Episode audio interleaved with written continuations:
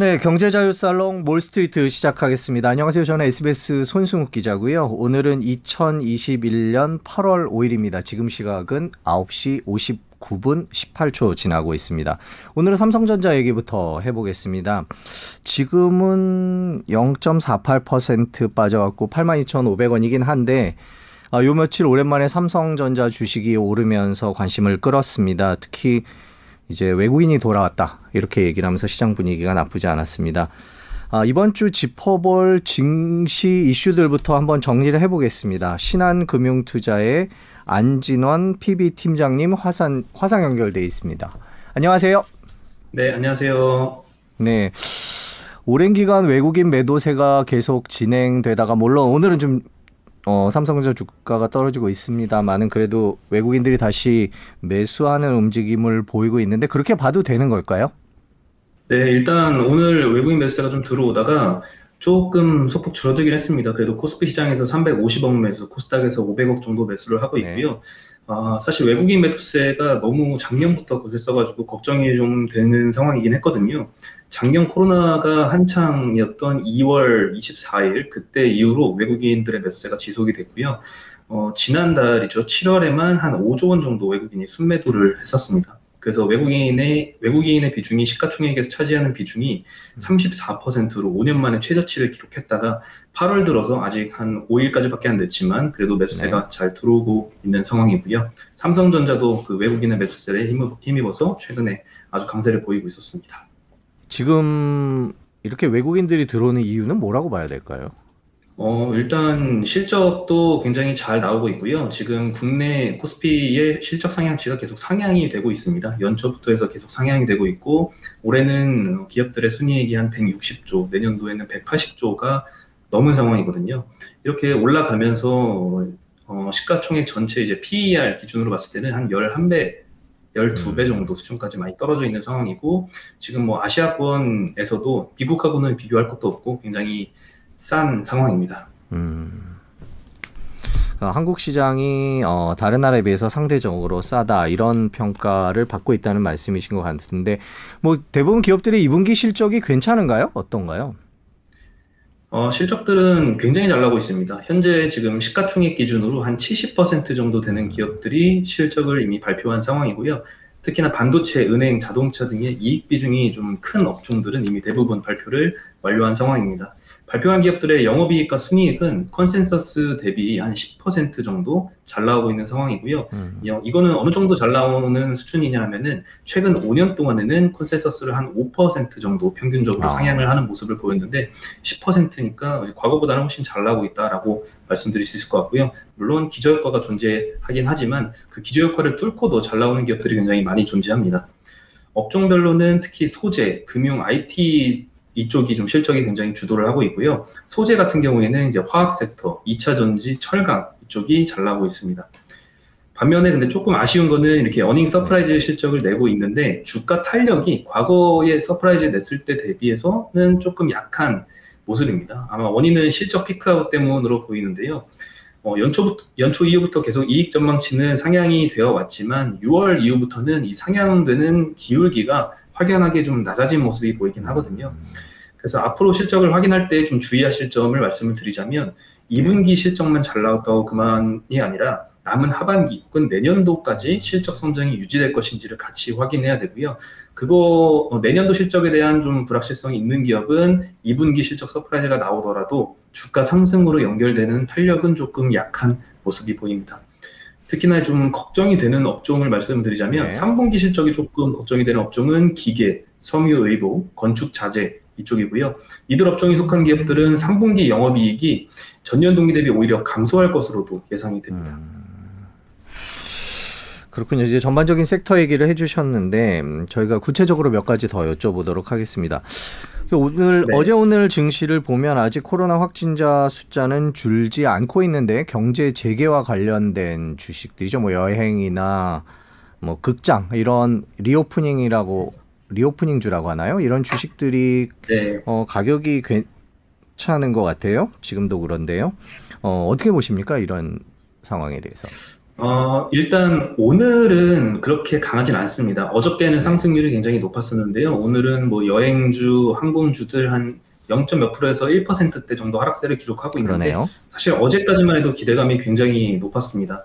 업종 네. 상승률 1위가 어저께 운수 창고 업종이었는데요. 3.5%나 올랐고요. 아, 이 운수 창고 업종에는 항공주들이 굉장히 많이 소속이 되어 있습니다.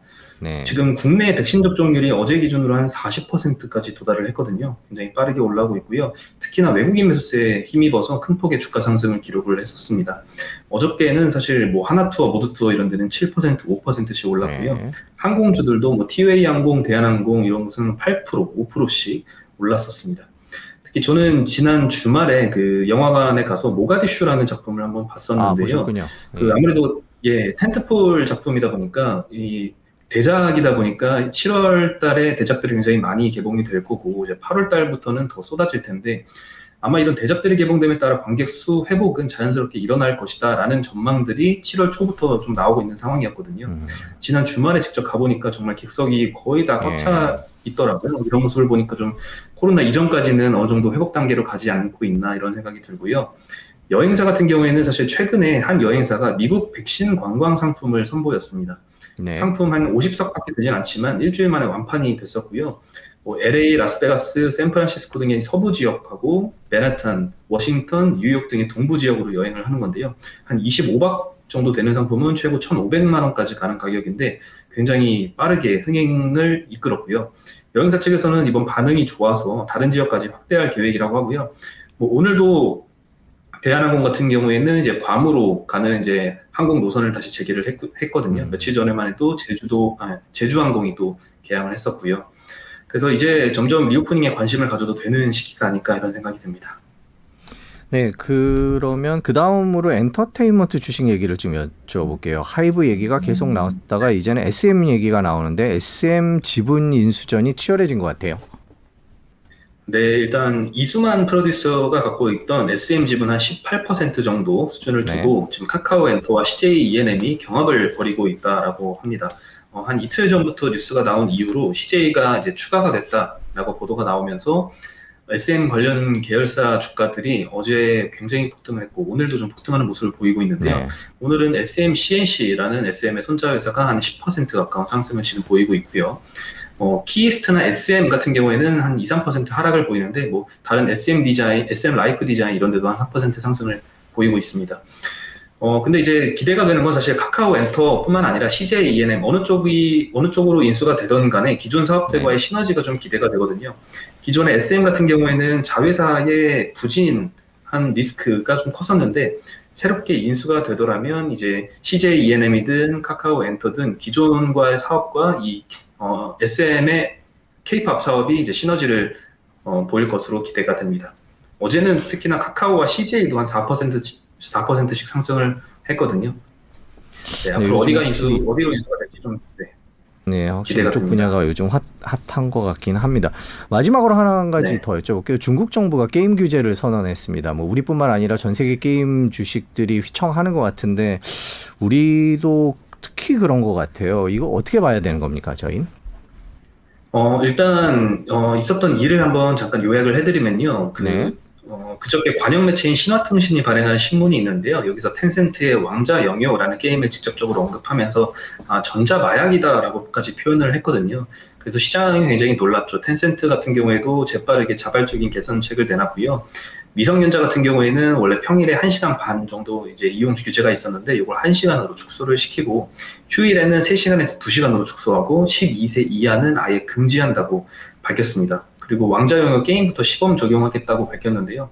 이런 규제책을 내놓고 이제 그리고 또 신화통신의 게임 관련 그 규제 보도가 삭제가 되면서 텐센트 주가가 좀 반등을 했었습니다. 근데 국내 게임주들은 그 규제 시행한 날 뭐 위메이드 같은 경우는 10% 하락했고요. 펄어비스는 7%, 일본에 상장된 우리 넥슨 또 한 6.5% 하락을 했었는데요. 어, 오늘도 그렇고 어제도 그렇고 큰 폭의 반등은 좀 일어나지 않는 모습을 보이고 있습니다. 이에 대해서 이제 NH증권 리포트를 보면요. 한국 게임주들의 주가 조정은 좀 과도했다라는 의견을 주고 계시는데요. 상당수가 이제 국내 게임 회사들은 중국에 진출할 때 MMORPG 장르가 많이 수출을 했는데 주력 연령대는 19세 이상이다라고 언급을 했습니다. 근데 이제 최근에 나온 중국 정부의 규제는 그 청소년 그 게임 중독에 대한 우려로 규제가 시작된 거고 텐센트가 내놓은 이 규제 완화책도 이 청소년들에 대한 이용 시간을 좀 줄이는 모습이기 때문에 네. 19세 이상에 대한 targeting을 하는 국내 게임 업체들은 주가 하락폭 10% 7% 이거 좀 과도하다라는 의견을 주고 있습니다. 그렇군요. 저기 마지막으로 한 가지만 더 여쭤볼게요. 자꾸 마지막 마지막 하고 네. 있는데 네. 카카오뱅크가 내일 상장 예정이에요. 공모가 이제 뭐 3만 9천 원, 공모가 기준 시총이 18조 원.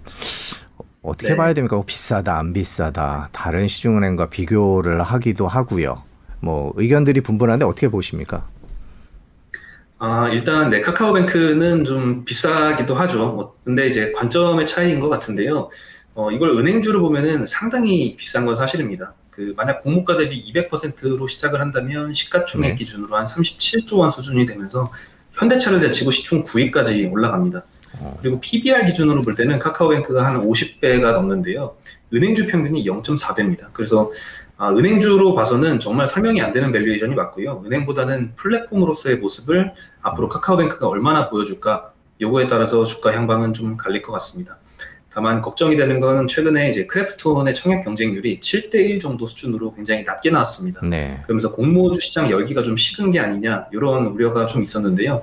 이런 분위기를 과연 카카오뱅크가 따상을 통해서 뒤집을 수 있을지는 한번 주목하, 주목해봐야 될 이슈일 것 같고요. 앞으로의 호재는 코스피 200 지수 편입 기대감도 존재를 합니다. 만약에 편입이 되면 passive 매수세가 굉장히 크게 들어올 것으로 보이, 보이고요. 네, 그렇군요. 카카오뱅크 에 대해서 참 얘기들이 많은데 이게 IPO가 되면 어떤 결과가 나올지도 한번 재밌게 지켜볼 만한 대목인 것 같습니다. 어, 바쁘신데 고맙습니다. 지금까지 신한금융투자 안지원 팀장이었습니다. 감사합니다. 또 뵙겠습니다. 네, 감사합니다. 네, 고맙습니다.